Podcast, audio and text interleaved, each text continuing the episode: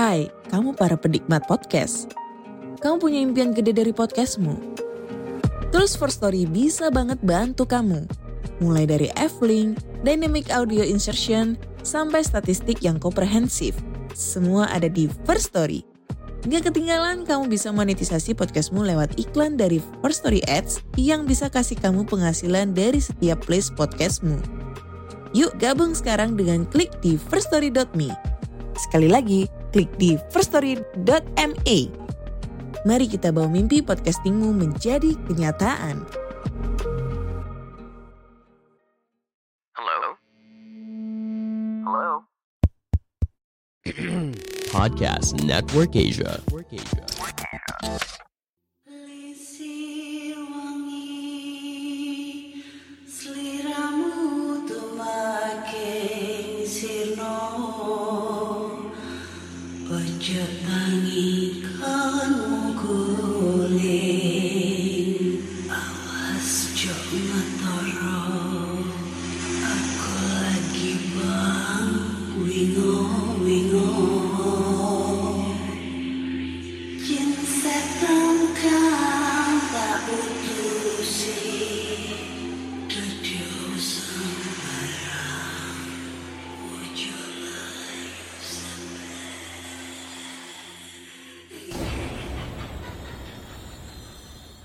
Hai Rek, ya apa kabar Ketemu lagi dengan aku si Ana di podcast kisah horor.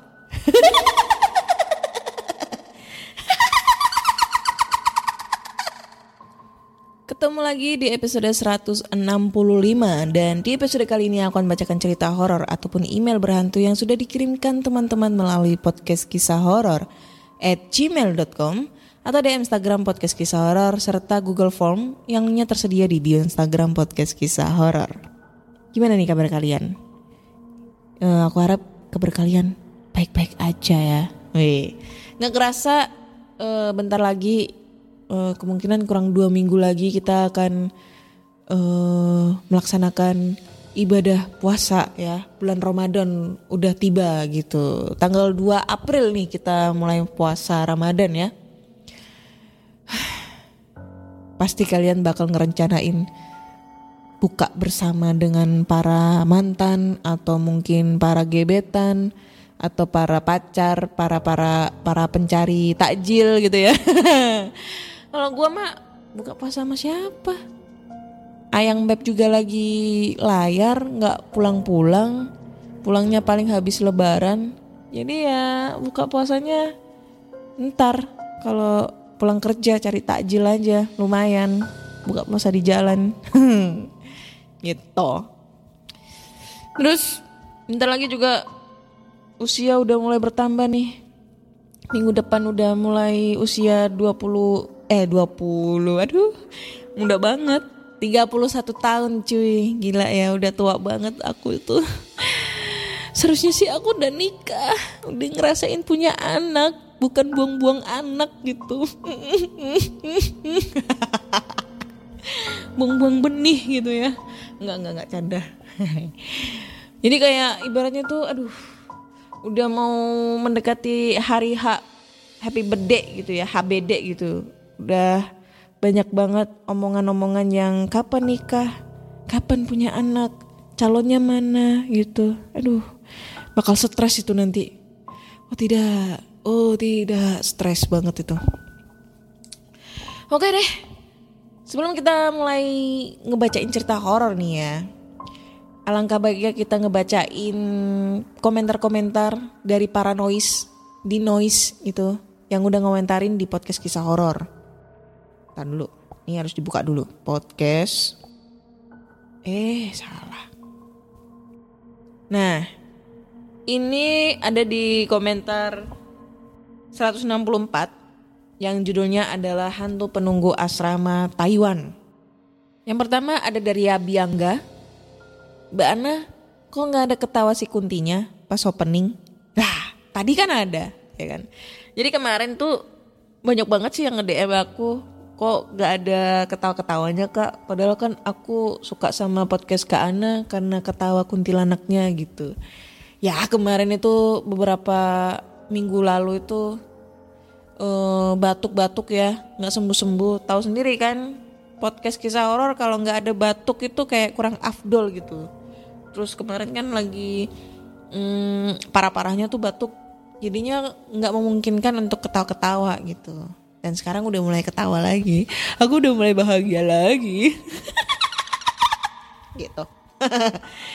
Terus komentar kedua, halo Mbak Ana, aku pendengar baru podcast kisah horor. Udah satu bulanan, menikmati banget cara Mbak membawakan. Wih, thank you banget buat sederhana yang udah bikin aku sederhana banget ya.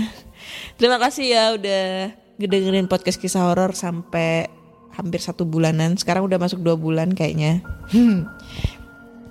Terus ini ada komentar ketiga yang menurutku menarik banget nih. Hantu Taiwan kalau dibacain ayat kursi malah ngedeket. Gak ada takut-takutnya. Heran aku tuh. Aku waktu di Taiwan 13 tahun tinggal di kos angker. Terus 3 tahun tinggal di mes karyawan juga gak kalah serem. Hmm. Ya iyalah. Hantu Taiwan dibacain ayat kursi. Ya gak takut malah ngeledek gitu kan. Ya kayak berpikir lu baca apa cuy. Hmm, lo baca apa cuy? Eh gimana sih kalau bahasa Mandarin logat-logatnya? Ya gitulah pokoknya.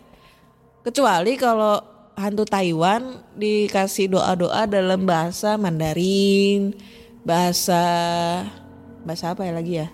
Ya pokoknya bahasa Mandarin kan kalau Taiwan kan kebanyakan pakai bahasa Mandarin tuh.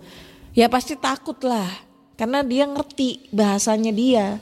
Kalau dikasih bahasa Arab kan dia nggak ngerti bahasa apa gitu loh kurang kurang dimengerti. Jadi uh, setannya harus buka Google Translate dulu gitu loh biar tahu apa itu artinya. Uh, doa. Gitu baru tahu dia takut. Ya kan? Ada lagi setan buka Google Translate. Tapi by the way kayaknya ceritanya dari Mbak Chenva ini menarik nih tentang pengalaman dia dihantuin di kos gitu di Taiwan. Coba deh Mbak kirim ceritanya di podcast kisah horor. Kita bagi-bagi bercerita gitu, bagi-bagi cerita tentang pengalamannya Mbak Chenva. Siapa tahu lebih serem dibandingkan hantu penunggu asrama itu. Oke, langsung aja kita bacakan cerita horor dan cerita pertama ini, bentar. Cerita pertama ini datang dari siapa nih? Dari Kak Cumen Project ya. Ini udah cerita yang keberapa ini dia kirim cerita ya. Judulnya adalah Hantu Anak Kecil. Assalamualaikum Kak Ana. Saya Cumen Project. Kali ini saya akan menceritakan pengalaman horor di rumah baru teman saya yang bernama Aldo. Tidak pakai basa-basi, langsung saja ke ceritanya. Check it to the apa sih? Check it to the dot, check it dot Allah. Ya ya ya. Hari itu tanggal 27 November 2021. Istri saya pulang ke kota Jakarta. Dan seharian saya hanya di kamar dan mendengarkan lagu. Salah satu lagu dari band favoritku yang bergenre black metal yaitu My Hem dengan judul Freezing Freezing Freezing Moon. Ya, saya nggak ngerti bahasa Inggris ya. Mohon maaf. Di hari libur kerja yang boring ini, saya langsung membuka WhatsApp dan mulai mencari kontak yang bernama Aldo. Kalau Kak Ana ingat, di paling awal cerita saya yang mendapatkan gangguan saat saya bekerja di coffee shop bernama Al bersama Aldo di episode 57 yang berjudul gangguan shift malam. Nah, kali ini saya juga mengalami pengalaman menegangkan bersama Aldo. Do, di mana? Besok kerja nggak? Di rumah. Kenapa? Enggak, libur gua kalau besok. Aldo pun langsung merespon pesan singkat dari saya. Gue nginep di rumah lu ya. Istri gue lagi balik ke Jakarta. Gue bosen di rumah. Ya udah, sini. Rumah gue pindah tapi nanti gue Sherlock ya. Jawab Aldo. Saya pun langsung mengambil jaket, kunci motor, helm, charger HP, dan headset. Langsung tidak pakai lama saya menuju ke rumah Aldo. Setelah setengah jam lebih sedikit, saya tiba juga di rumah Aldo. Dan saya juga sempat dibuat bingung oleh Google Maps. Tapi akhirnya saya sampai di depan gerbang rumah Aldo yang lumayan tinggi. Tapi saya melihat dari dalam ada anak kecil yang menghampiri saya. Dalam hatiku, anak siapa ini? Bukannya Aldo anak bungsu. Mungkin sepupunya. Aku pun langsung membuat pesan kepada Aldo. Do, gua di depan. Masuk aja, kagak dikunci. Motor lu masukin ke garasi, udah gua buka. Nanti tutup lagi garasinya. Jangan lupa dikunci. Gua mau ke WC dulu. Nanti tunggu aja di ruang tamu. Jawab Aldo. Ketika saya memasukkan memasukkan handphone ke dalam tas, saya pun kaget melihat anak kecil itu sudah berada di depanku. Jadi, ku mulai saja basa-basi singkat kepadanya. Adek, Kak Aldonya ada. Ada di dalam. Masuk aja kak, jawabnya. Aku pun langsung membuka pagar rumahnya dan memasukkan motorku ke dalam garasi. Dan tidak lupa untuk menguncinya. Saya pun langsung masuk dan tidak lupa memberi salam. Tapi tampak sepi sekali di dalam rumahnya. Tidak lupa, eh tidak lupa. Tidak lama Aldo pun memanggil saya. Men, wes wes wes wes wes, gimana? Sehat? Lama nih kakak ketemu ya kita. Wes wes wes wes, angin nih. Duh, sehat-sehat. Alhamdulillah. Lu gimana? Sehat duh? Jawabku. Sehat, alhamdulillah. Yuk ah, kita ke atas. Kamar gua di atas soalnya. Eh bentar duh, gua minta minum. Sekalian minta makan ya. Hehehe. Sembari kita berdua berjalan ke atas menuju kamar Aldo, Aldo menceritakan, jadi orang tuanya juga lagi pulang kampung ke Bandung bersama kakaknya. Dan dia juga baru pindah ke rumah baru ini. Dan kata Aldo juga rumah ini agak angker menurutnya. Jadi ada satu kejadian, dia melihat kuntilanak di depan rumah sedang bertengger di pohon mangga. Yang konon kata tetangga, pohon itu sudah tidak berbuah selama lima tahun. Dan Aldo juga tadinya ingin pergi ke rumah nenek dari ibunya untuk menginap karena tidak berani kalau tidur di rumah yang lumayan besar ini. Tapi setelah saya memberi kabar kepada Aldo bahwa saya akan menginap di rumahnya, Aldo pun mengurungkan niatnya untuk menginap di rumah neneknya. Sesampai saya di kamar Aldo, saya langsung mengajak Aldo untuk bermain PlayStation. Dan Aldo pun mengiyakan ajakanku tersebut. Malam sudah menunjukkan pukul 2 malam dan Aldo sudah terlelap tidur karena capek bekerja di tempat barunya. Jadi sehabis kejadian di episode 57, Aldo resign dan bekerja di salah satu pabrik sepatu yang berada di Kabupaten Sukabumi sebagai office pre-order. Oke kak, kembali ke cerita. Ketika saya sedang bermain PlayStation, saya tiba-tiba kebelet ingin buang air kecil. Langsung saja saya membangunkan Aldo yang sedang terlelap tidur. Doh, bangun doh. WC di mana? Apaan? Tuh lurus, mentok, belok kiri. Jawab Aldo sambil kesel. Oke oke, thank you thank you. Aku pun langsung menuju kamar kecil yang sudah diarahkan Aldo. Ketika saya selesai buang air kecil, saya mendengar suara anak kecil yang meminta tolong. Aku pun langsung menghampiri suara itu yang menuju ke arah tangga. Dan benar, aku melihat anak kecil yang aku temui di depan rumah Aldo. Dok, eh dok. Dek, kenapa dek? Sesek kak, tolong kak, tolong. Jawabnya. Tunggu, tunggu di sini. Kakak nanti balik lagi. Jangan ke mana-mana. Tidak pikir panjang, saya pun langsung berlari meloncati sofa yang berada di ruang tamu atas dekat kamar Aldo. Sesampai saya di kamar, saya langsung membangunkan Aldo. Do, bangun do. Sepupu lu kasihan, sesek katanya. Itu di tangga. Aldo pun langsung terbangun, duduk dalam lamunannya. Hah? Sepupu gua? Gua di rumah ini sendiri. Eh, mana sih? Hah? Sepupu gua? Gua di rumah ini sendiri. Sendiri-sendiri apaan? Itu ada anak kecil di tangga. Ayo samperin. Kasihan.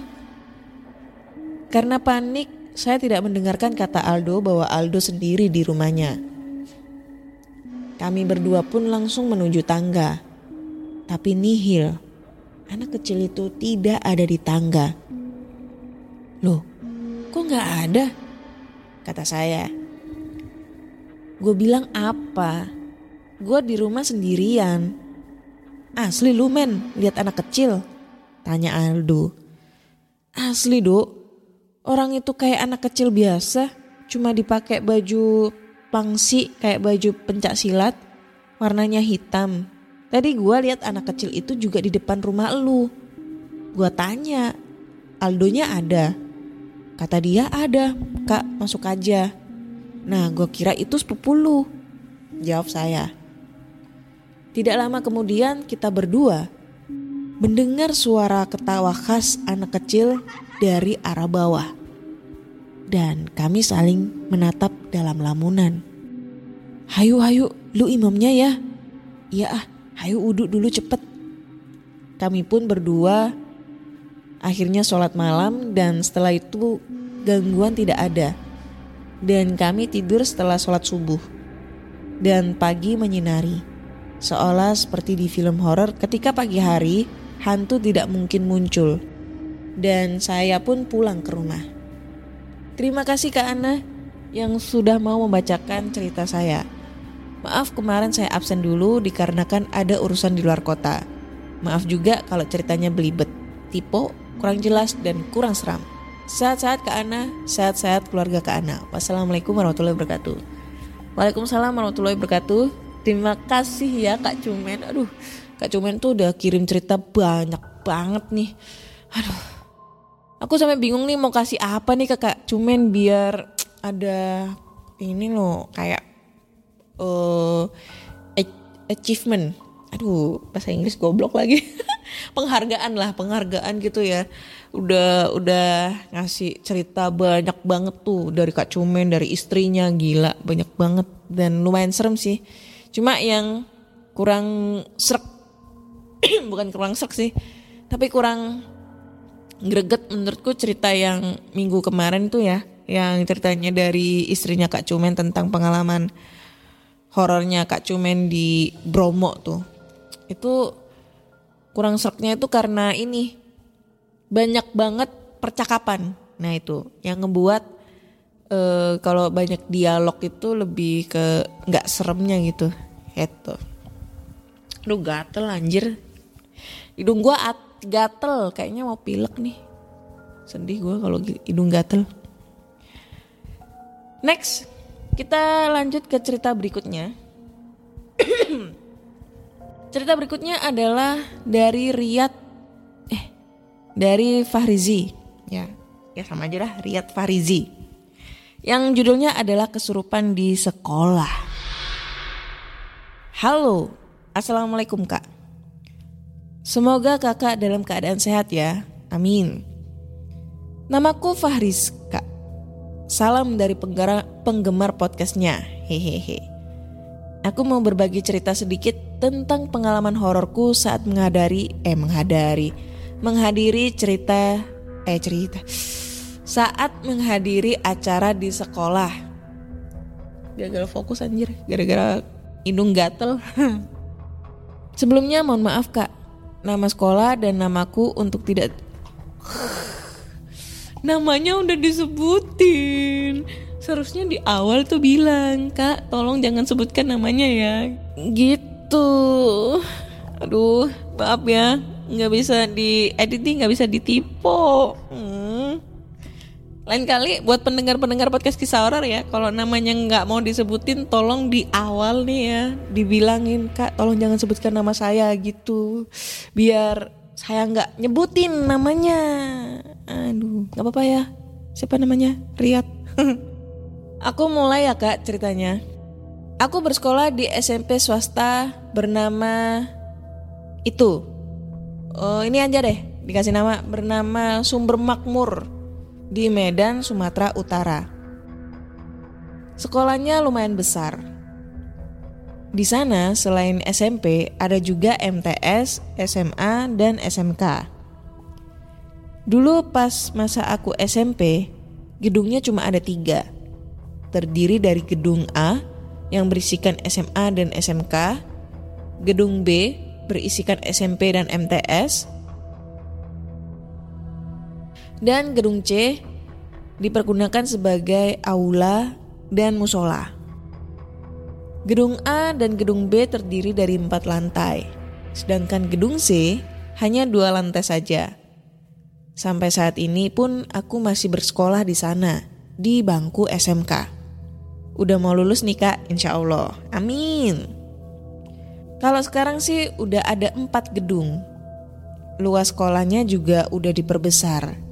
Dan gedung D yang terdiri dari empat lantai dipergunakan sebagai tambahan kelas untuk anak SMA dan juga kantor guru-guru. Nah, yang sedikit menyeramkan dari sekolah ini ialah letaknya yang bersebelahan langsung dengan perkuburan muslim. Dan di tengah perkuburan itu ada satu pohon beringin yang besar banget. Kayaknya udah tua umur pohon tersebut. Itu saat aku masih SMP dulu, sekarang udah ditebang. Sayang banget sih, soalnya di daerah ini jarang sekali ada pohon beringin. Oh ya, by the way aku sekolahnya di sekolah Islam gitu. Jadi nggak ada siswa yang non muslim di sana. Kalau dengar cerita-cerita dari kakak kelas dulu, sekolah ini memang sering terjadi kesurupan. Bahkan kesurupan massal. Biasanya sih siswi cewek yang sering banget ter- sering banget kejadian. Dan aku punya satu pengalaman tentang kesurupan di sekolah yang lumayan seram. Jadi saat itu di sekolah ngadain acara mabit, malam bina iman dan takwa. Semacam pesantren kilat gitu, tapi khusus kelas 3 SMP atau MTS aja.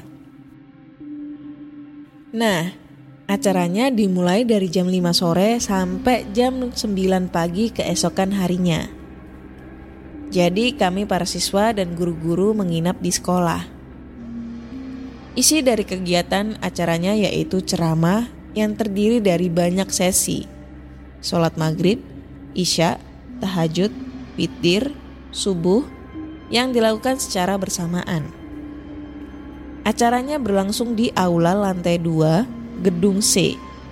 Dan di pagi harinya ada senam dan games gitu. Kami yang siswa laki-laki dipisah tidurnya dengan siswi perempuan. Ya iyalah, Masa jadi satu? Segini papap dong. jadi yang laki-laki tidur di kelas yang letaknya di lantai dua, sedangkan siswi perempuan tidur di kelas yang letaknya di lantai satu. Lantai tiga dan empat gak dipakai. Ini di gedung B ya kak. Gedung A tidak dipergunakan dalam kegiatan ini. Jadi singkatnya, ceramah sesi terakhir sudah selesai itu sekitar jam 12 malam gitu. Dan kami pun diarahkan untuk kembali ke kelas masing-masing untuk segera tidur. Karena di, di jam 3 pagi kami akan dibangunkan untuk kegiatan selanjutnya yaitu sholat tahajud berjamaah. Aku dan teman-temanku pun bergegas naik ke lantai dua.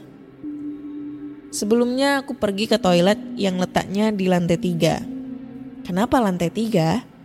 Karena pintu toilet yang di lantai dua terlalu pendek buatku. Jadi takut ada teman yang ngintip gitu, hehehe. Lagi pula di lantai dua harus antri buang air kecil dengan siswa lain. Toilet yang di lantai satu khusus untuk siswi perempuan saja. Toiletnya lebih bagus dan bersih ketimbang toilet cowok. Aku iri kak, hehe. Setelah sel- selesai buang air kecil, aku pun langsung ke kelas yang letaknya di paling ujung lantai dua. Di lantai dua ini terdapat enam kelas dan diisi oleh tiga kelas dari SMP dan tiga kelas dari MTS. Oh ini kelasnya beda-beda ya. Ada SMP, ada MTS, anjir. Sepanjang aku berjalan di lorong, aku mendengar suara tawa dan bercandaan dari setiap kelas. Ya mungkin karena pertama kali tidur bareng temen sekelas rame-rame gini, makanya bercanda terus. Situasinya pun sama seperti di dalam kelasku, ramai, berisik, dan mengganggu dan mengganggu hingga aku tidak bisa tidur karenanya. Tapi syukurlah keadaannya sudah kondusif karena ada pengawas yang mengecek ke setiap kelasnya. Sampai pada jam 2 pagi, semua teman-temanku udah pada tidur semua. Posisi tidurku agak ke pojok karena takut mengganggu tidur mereka. Soalnya aku kalau tidur suka lasak atau nggak bisa diem. Aku keluar kelas karena tiba-tiba aku kebelet buang air kecil. Mungkin karena sebelum tidur tadi banyak minum air putih. Aku berjalan di lorong yang gelap karena lampunya udah dimatiin dan lampu-lampu di kelas juga udah pada mati. Ya walaupun ada satu lampu yang menerangi. Aku sesampainya di tangga, mataku sekelebat melihat kayak ada orang yang naik ke lantai tiga.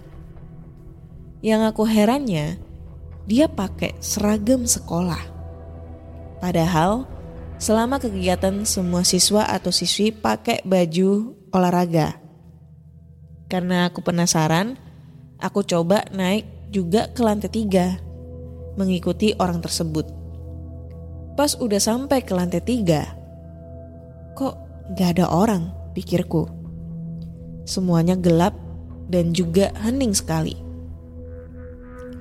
Sebenarnya aku udah merinding. Takut kalau yang tadi aku lihat bukan manusia. Tapi di sisi lain, aku ada apa sih? Tapi di sisi lain, aku penasaran pengen naik lagi ke lantai 4. Memastikan bahwa ada orang apa tidak di sana. Pas aku menaiki tangga, entah kenapa, kok tiba-tiba hawanya jadi semakin dingin. Sampai di lantai 4, aku melihat ke arah luar. Jujur pemandangannya indah karena sebelumnya aku belum pernah lihat pemandangan dari sekolah di malam hari. Setelahnya, aku kembali memastikan setiap kelas bahwa benar yang aku lihat tadi siswa yang iseng. Hampir semua kelas tergembok dari luar, tapi ada beberapa yang tidak. Di kelas terakhir, aku lihat kipas angin yang di tengah-tengah tiba-tiba berputar sendiri. Di situ aku udah takut setengah mati. Soalnya kondisi kelas tersebut gelap dan tak ada orang. Aku lari secepat mungkin dan menuruni tangga sampai aku hampir terjatuh. Pas posisiku udah mau ke kelas, tiba-tiba ada suara teriakan siswi perempuan dari lantai satu. Dan itu nggak hanya satu suara, kayak ada beberapa siswi yang ketakutan. Nggak lama, banyak siswa dari kelas-kelas keluar karena penasaran dengan teriakan itu. Gak lama ada beberapa pengawas naik ke lantai dua dan menyuruh kami untuk masuk kembali ke dalam kelas masing-masing. Tapi tetap aja banyak teman-teman yang penasaran dan bertanya pada pengawas tersebut. Dan ternyata ada siswi yang kesurupan. Suasana jadi tidak kondusif. Ada beberapa yang takut, ada juga yang ingin turun melihat. tapi kami dijaga oleh beberapa pengawas. Karena kejadian barusan, acara untuk tahajud diundur ke jam 4 subuh. Pas udah waktunya, kami turun untuk mengambil air wudhu. Aku yang penasaran tapi takut mencoba bertanya apakah kete eh, gimana sih? Mencoba bertanya apakah temanku yang eh gimana sih? Mencoba bertanya ke temanku perempuan. Ini apakahnya nggak usah kali. Dia cerita kalau yang kesurupan tadi dari siswi MTS. Teman-teman sekelas siswi yang kesurupan tersebut ketakutan dan berteriak. Gak lama, banyak pengawas yang masuk. Dan katanya siswi tersebut udah tenang. Lalu dibawa ke aula lantai 2 gedung C. Jilbab terbuka, rambutnya kayak basah gitu. Dia masih lemas kata temanku. Aku berniat menceritakan juga apa yang aku alami tadi di lantai 4. Tapi mungkin ini bukan situasi yang tepat. Singkatnya, keesokan paginya acara selesai. Siswi yang kesurupan tadi dipulangkan lebih cepat. Di hari Senin sengaja diluburkan karena untuk istirahat para siswa atau siswi. Dan pada hari Selasa, banyak teman-teman yang menceritakan soal kejadian dua hari yang lalu itu. Mungkin ini bakal menjadi pengalaman hororku yang akan kuingat selamanya. Merasakan suasana baru tapi menyeramkan di sekolah. Dan sekedar info, aku yang sekarang di kelas 3 SMK mengikuti kegiatan mabit lagi untuk kedua kalinya. Dan alhamdulillah tidak ada kejadian yang aneh-aneh selama acara berlangsung. Mungkin karena pohon beringin yang di sebelah sekolah sudah ditebang. Kalau dulu kan belum. Terima kasih Kak sudah di sudah membaca ceritaku ini. Maaf kalau ada kata-kata yang salah, ketik atau ceritanya kurang menarik. Segitu dulu kisah yang bisa aku bagi. Wassalamualaikum warahmatullahi wabarakatuh. Waalaikumsalam warahmatullahi wabarakatuh. Aduh, sumpah ini ganggu banget hidung gatel tuh rasanya kayak aduh gimana gitu ya. Ini aku bentar, aku tuh penasaran banget dengan sekolahnya ya. Sekolahnya tuh aneh cuy. Jadi sekolahnya ini gede banget, maksudnya luas, ada tiga bangunan. Terdiri dari gedung A, SMA sama SMK. Oke wajar ya SMA sama SMK. Nah yang jadi pertanyaannya ini ada MTS sama SMP cuy. Kalau MTS kan madrasah apa sih? MTS itu apa? Madrasah. Ya pokoknya setingkat SMP tapi dalam ini ya agama gitu. Terus ada SMP, sekolah menengah pertama gitu. MTS itu apa sih? Anjir, kelihatan goblok banget aku. Madrasah Sanawiyah. Anjay. Ya itulah pokoknya. Ini aku pengen tahu model sekolahnya kayak gimana ya. Sekolah apa sih tadi namanya? Sekolah SMP Sumber Makmur. Nah ini ya, di Medan nih. Sekolah Sumber Makmur Medan. Medan ya? Nah ini. Oh iya, ada SMP, MTS, SMA, SMK. Gila. Ini kalau misalnya ada yang alumni situ pasti tahu nih sekolah apa nih. Kan ini sekolahnya kan gua ini. Samarkan namanya. Oh iya, gede anjay. Gede banget, sumpah. Oh iya iya iya. Warnanya hijau gedungnya. Gila gede ya nih sekolahnya. Uh, ini kalau muridnya dikumpulin jadi satu, bah ratusan nih, hampir ribuan nih apa muridnya ya. Oke ini lebih ke ini ya, sekolah Islamik gitu, sekolah Islam. Aduh sekolahnya gede. Tapi menurutku sih emang ya, kalau setiap kegiatan kegiatan entah itu pesantren kilat, entah itu persami yang notabene-nya itu menginap di dalam sekolah, itu pasti bakal ada kejadian-kejadian hal yang tidak diinginkan. Ini ada nih salah satu pengalaman.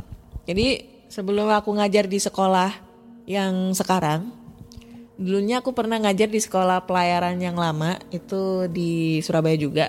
lokasinya deket rumah sih ya.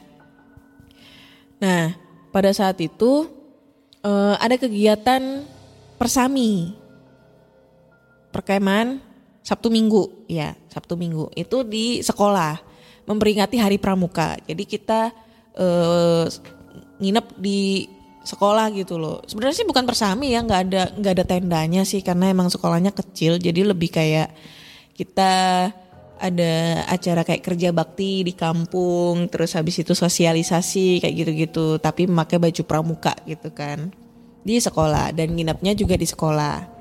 Kebetulan eh, karena aku waktu itu jadi eh, panitia mau nggak mau nemenin anak-anak tidur di sekolah. Oh juga rumah deket sih dari dari rumah ke sekolah cuma 500 meter lah ya. Nah ini sekolah emang udah terkenal angkernya gitu. Udah terkenal angkernya karena aduh apa ya yang letak letaknya itu malah sebelah gereja. Jadi ini sekolah sebelahnya gereja, tapi yang punya sekolah juga sama sih. Lebih ke orang yang mohon maaf nih yang bercadar-cadar gitu, yang punya gitu, yang punya yayasan. Nah, ini sekolahnya itu luas gitu. Ada dua tingkat itu, tapi bentuknya letter U gitu. Jadi kelas eh, sekolahnya bentuknya letter U. Jadi sisi kiri itu parkiran motor, terus eh sisi belakang itu kelas dua tingkat, terus sisi kanan itu ada asrama. Jadi ada asrama, asrama anak-anak pelayaran sama ruang guru gitu. Nah pada saat malam hari itu kebetulan kita habis ada kegiatan bukan jerit malam sih kita nggak ada gak ada jerit malam ya jurit malam atau jerit malam itu.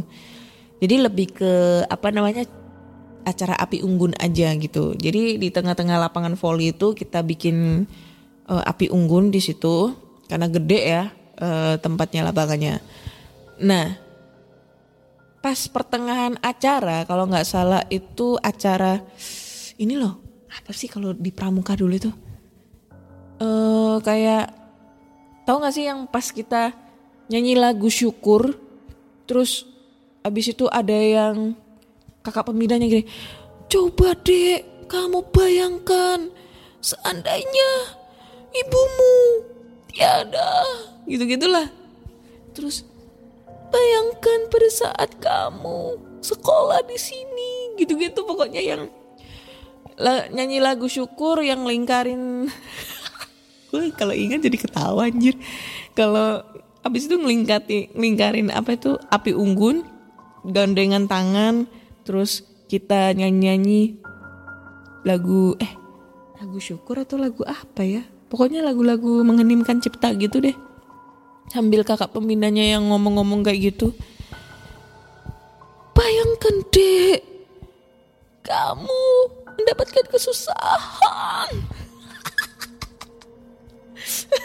Entar nggak gue nggak bisa ngeba apa meraktekinya ya pokoknya kayak gitulah. Nah, gak lama itu ada sekitar lima menit acara pada saat sesi ngobrol-ngobrol gitu. Tiba-tiba ada salah satu siswi teriak-teriak kesurupan gitu, teriak-teriak jelas. Lepaskan, lepaskan, panas, panas gitu kan. Nah, ini kan kebetulan yang yang ini yang ngikutin acara tuh kan ada SMK, SMK pelayaran, ada SMK akuntansi sama SMA. Jadi kayak sama nih kayak ceritanya si Riyad ya. Eh, sekolahnya itu ada SMA, SMK, SMP sama SMK pelayaran, SMK akuntansi sama SMK pelayaran. Cuma waktu itu kegiatannya cuma SMA, SMK akuntansi sama SMK pelayaran gitu. Terus tiba-tiba ada siswi dari SMK akuntansi itu teriak-teriak, nangis, terus tangannya temennya itu digenggam erat banget sampai biru temennya itu, tangannya itu. Nah, usut punya usut, gua nggak tahu sih, nggak nggak tahu jelas karena posisinya waktu itu agak lupa ya tahun berapa anjir, 2000 2017 atau 2016 gitu loh, gue lupa. Pokoknya pas hari pramuka. Itu siapa tuh? Yang kesurupan. Itu ada sekitar abis yang si A ini kesurupan tiba-tiba ada si B si C. Pokoknya sampai lima orang lima enam orang yang kesurupan masal. Itu kesurupan masal. Usut punya usut yang si kesurupan yang pertama ini itu dia lagi halangan lagi menstruasi terus dia buang pembalut sembarangan tuh terus yang kedua ada salah satu siswa laki-laki itu kencing di sembarangan tempat. Jadi dia nggak kencingnya di kamar mandi, melainkan di sembarangan tempat. Pas ditanyain kenapa kamu kencing sembarangan tempat, karena toiletnya ngantri pada saat mandi. Terus dia udah kebelet, akhirnya dia kencing di deket asrama. Po kan di depan asrama itu ada pohon tuh di sampingnya. Itu dia kencing di situ gitu. Terus yang ketiga, ini ada banyak banget nih rentetan kesalahan. Yang ketiga itu karena ada salah ada beberapa siswa pada saat uh, kegiatan masak-masak itu kan ada sesi masak-masaknya tuh buat makan bersama. Itu siswa itu ada yang ngomong-ngomong kotor kayak anjing, jancuk, apa segala macam. Pokoknya tuh yang ngomong kotornya sambil teriak-teriak tapi bercanda gitu. Yang bikin kegaduhan lah ibarnya kayak gitu sehingga penunggu-penunggu di sana itu kayak merasa terganggu terusik dan kayak lu udah ngotorin tempat gua gitu loh nah yang paling fatal itu ada siswa siswa apa siswi ya lupa gua siswa kalau nggak salah siswa itu dia bawa jimat. Gitu. Dia bawa jimat yang katanya itu jimat emang pemberian dari kakeknya gitu. Nah, si jimatnya ini yang notabenenya ada isinya itu bentrok sama yang penunggunya di sekolah itu. Karena emang di sekolah itu emang terkenal angkernya gitu. Sekolah yang aku tempat ngajar itu itu terkenal angkernya. Jadi bentrok tuh yang jimatnya sama si penunggu di situ sehingga banyak banget terjadi kesurupan massal Gila itu baru sekali aku ng ngelihat kesurupan massal yang brutal banget tuh. Sampai ada yang naik pohon, sampai ada yang ini sempet ada yang kayak terbang gitu anjir. Ter, bukan terbang bus kayak Superman gitu bukan, tapi kayak lompat terus lompat dari pohon satu ke pohon lain gitu. Kayak terbang gitu gila. Itu katanya kerasukan manusia kera gitu atau apa gitu gak tahu gitu cuy. Itu kenapa ya? identik kalau semisalnya kita ada kegiatan di sekolah atau kegiatan camping gitu selalu ada yang namanya kesurupan massal dan itu identik dengan siswa-siswi sekolah. Itu itu masih masih menjadi misteri sampai sekarang. So buat teman-teman nih ini juga sekaligus buat ini ya, apa namanya? Uh, mengingatkan kita ya kalau bisa kalau misalnya buat cewek-cewek nih ya, kalau misalnya lagi haid datang bulan, uh, jangan buang pembalut sembarangan tempat gitu. Kan ada tempatnya di kotak sampah. Usahakan kalau misalnya lagi keluar nih dan kondisi kondisinya memang sudah haid, bawa kresek kayak apa gitu, terus nanti pembalutnya dibuang di kresek gitu. Uh, atau kalian di rumah paling bagusnya dibersihkan dulu baru dibuang. Terus untuk yang buat cowok-cowok nih ya, kalau bisa jangan buang air. Eh iya buang air air kecil. Itu sembarangan tempat. Jangan pipis sembarangan tempat tuh. Apalagi di pohon di tembok orang atau mungkin di depan muka orang gitu ya. Atau di mukanya orang gitu. Jangan tuh nggak baik. Jangankan setan manusia kalau lu kencing di, di mukanya juga pasti marah. Ya iyalah anjir. Muka dikencingin. Itu. Jadi ini juga sebagai pengingat buat kita semua. Jangan sampai hal-hal yang tidak diinginkan terjadi nih sama kita semua. Kayak gitu deh. Oke? Okay? oke okay, kayaknya cukup sekian dulu ya. Udah dua cerita nih yang aku bacain. Dan satu cerita pengalaman. Ini gue baru inget nih gara-gara masalah kesurupan masal nih jadi inget pengalaman dulu tuh jadinya bisa ada cerita nih topik ya So buat teman-teman semua nih, kalau kalian punya cerita-cerita horor, kalian langsung aja kirim ceritanya ke podcast kisah horor at gmail.com atau di Instagram Podcast Kisah Horor serta Google Form yang linknya tersedia di bio Instagram Podcast Kisah Horor. Terus buat Kak, siapa tadi ya yang komen di noise tadi? Lupa gua namanya. Itu ditunggu ya Kak ceritanya. Nih, Kak Chenfa, Chenfa atau siapa tuh yang tadi punya pengalaman di Taiwan itu. Kalau Kakak ngedengerin eh, podcast episode ini, tolong nih kirim ceritanya ya Kak. Berbagi cerita nih Kak. Kayaknya seru banget tuh yang pengalaman Kakak ngekos di tempat angker di Taiwan tuh. Aduh. Ditunggu loh Kak, bener loh Kak ini ya. Dan jangan lupa juga dengerin podcast kisah horor di Spotify, Google Podcast, Apple Podcast serta di Noise. Jangan lupa follow podcast kisah horor di Spotify sama di Noise. Jangan lupa juga kasih bintang 5 podcast kisah horor di Spotify karena podcast kisah eh karena Spotify sekarang udah bisa ngasih rating bintang ke podcaster kalian kesayangan kalian anjay belibet ya. Jangan lupa juga mampir ke channel YouTube Ana Olive nih karena di channel YouTube ini bakal ada cerita-cerita horor yang menarik yang jarang diceritain di Spotify nih ya. Eh, minggu ini belum sempet untuk upload cerita. Kemungkinan minggu depan udah up cerita nih ya. Jadi tungguin aja terus nih ya. So, saya Ana undur diri. Sampai jumpa dan bye-bye.